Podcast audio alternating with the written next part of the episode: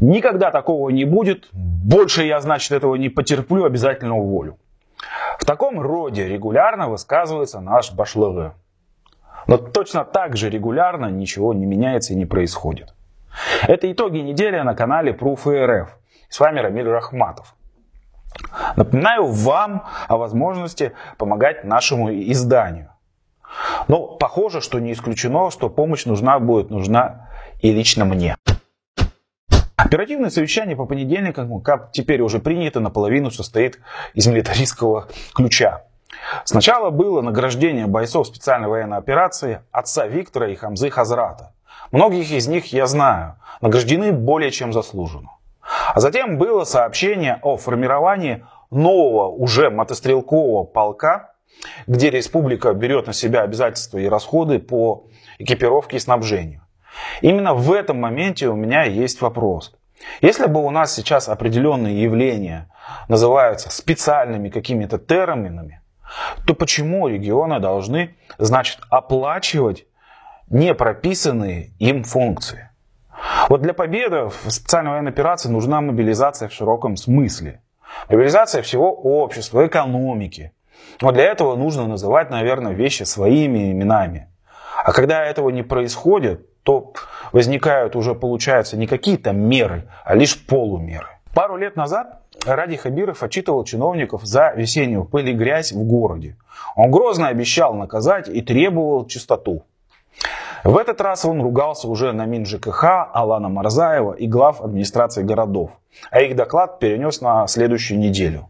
Уверяю вас, что ничего особенно к следующему понедельнику не изменится, но никого не накажут и не уволят. Мы же знаем, какая странная кадровая политика у Радия Фаритовича. И вот на неделе состоялось ранее нами анонсированное назначение советника главы республики Ридаля Саетова на пост министра строительства и архитектуры республики Башкортостан. С точки зрения здравого смысла решение более чем странное. Саетов ни разу не строитель, не инженер, а бывший полицейский. Он известен тем, что по версии следствия пытал человека. Его назначение вообще законно, но у Радия Хабирова по кадрам совсем своя особая логика. Ему не нужны специалисты в своей сфере, а нужны верные и несущие темки. Таковым и называют господина Саетова. У Радия Хабирова также случился фейл с другим своим советником, Валерием Самохиным, который отвечал за права потребителей.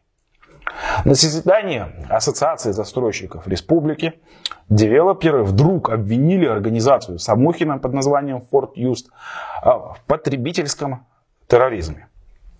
По мнению застройщиков, организация нанимает низкоквалифицированных экспертов, которые находят какие-то мелкие изъяны, недостатки, ну, например, трещину на стекле, и требуют замену всех окон во всей квартире.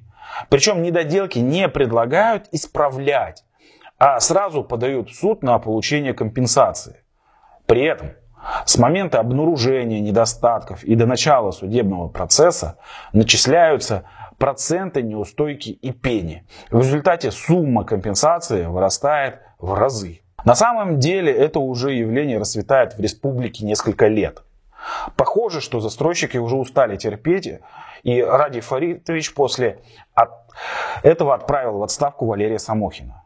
Я тут не хочу говорить, что глава республики знал или поощрял такие действия своего теперь уже бывшего советника.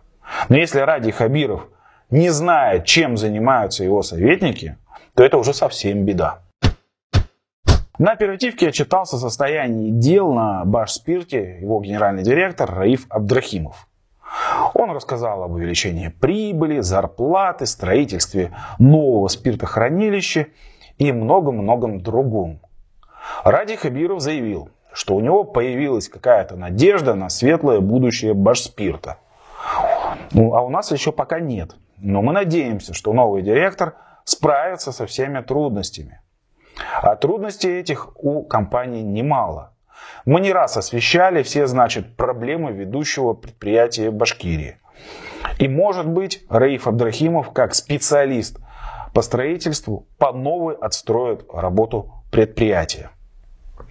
Также мы очень надеемся, что позитивный доклад не преследовал собой цель обелить прежний менеджмент предприятия, который сейчас связан с уголовным делом. В начале выпуска я не просто так сказал вам о необходимости помощи нашему изданию. На меня написал доносом в НД Республики руководитель администрации главы Максим Забелин. Якобы я дискредитирую действия вооруженных сил России в СВО. Полиция сейчас ведет проверку. С нарушением закона я не согласен, но пока не буду раскрывать свою позицию и аргументы. Я не сомневаюсь, вот, что это попытка чисто мести со стороны руководства региона нашему изданию и мне лично. Ну, за все наши, как говорится, антикоррупционные расследования. Их перечислять, наверное, сейчас можно очень долго. Это Башспирт, Башкиравтодор, медицина, электрические сети и очень многое другое. Донос написан на бланке администрации и в качестве руководителя, опять же, этой структуры. Как рассказал нам один из соратников самого же Хабирова, в свое время бывший руководитель администрации главы региона Александр Сидякин сожалел, что позволил ныне иноагенту Мурзаголову вовлечь его в персональную войну против нас. Похоже, что Забелин пытается наступить на те же грабли. Кстати, почему бы реальные заявления Максим Забелин не написал на того же Мурзагулова? Тот же наговорил уже на пару даже уже уголовных составов. И это, наверное, наш официальный запрос господину Забелину. Вот о том, что будут попытки со стороны властей повесить на нас фейки об специальной военной операции прочую политику, уничтожить нас как независимые издания, мы знали уже несколько месяцев назад, о чем давно сообщили в компетентные органы. В своей правоте мы не сомневаемся. Также на неделе случилось то, что мы также давно прогнозировали. Указом президента акции БСК перешли в доверительное управление компании «Русский водород», которая сейчас консолидирует химическую отрасль всей страны. Решение передачи акций башкирской содовой компании касается только пакета Российской Федерации. Пакет акций, полученный Башкортостаном ранее, останется неизменным и под полным управлением республики, заявили в пресс-службе. Пакет акций Башкирии, как уточнили в пресс-службе, был сформирован еще в марте 2021 года по решению суда. Тогда в марте 2021 года по решению суда 95,7% акций предприятий перешли в ведение Росимущества. Впоследствии Владимир Путин передал Башкортостану 38,3% акций БСК, 11,7% акций плюс одна акция были переданы в управление АО «Региональный фонд» Республики Башкортостан. Вот экономист Всеволод Спивак допускает, что это первый шаг к дальнейшей приватизации предприятия. Цитирую. Это решение давно ожидаемо. Оно означает, что республика планомерно теряет свое влияние на деятельность крупных предприятий. Я уверен, что в средней и долгосрочной перспективе эффективность э, управления будет падать. Центры прибыли будут формироваться за пределами республики. А дивиденды, при этом не в номинальном, а в реальном исчислении, будут снижаться под предлогом инвестиций. Кстати, напомню вам, как писал коммерсант Ради Хабиров, делал однажды попытку сопротивляться русскому водороду. По линии «Единой России» был даже изображен какой-то митинг протестующих, трудящихся БСК. Но в Москве его уже никто не слушал. А ответка оттуда была настолько быстрой и жесткой, что Ради Хабиров моментально переобулся и сделал вид, что рад данной сделке. Депутат Госдумы России Картополов на неделе буквально взорвал интернет.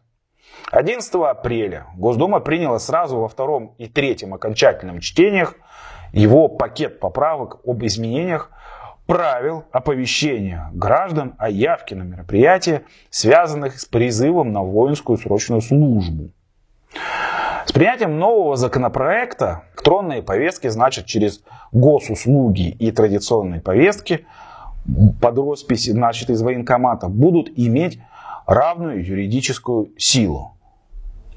Закон также предусматривает полный переход воинского учета в электронную форму и создание специального реестра воинского учета.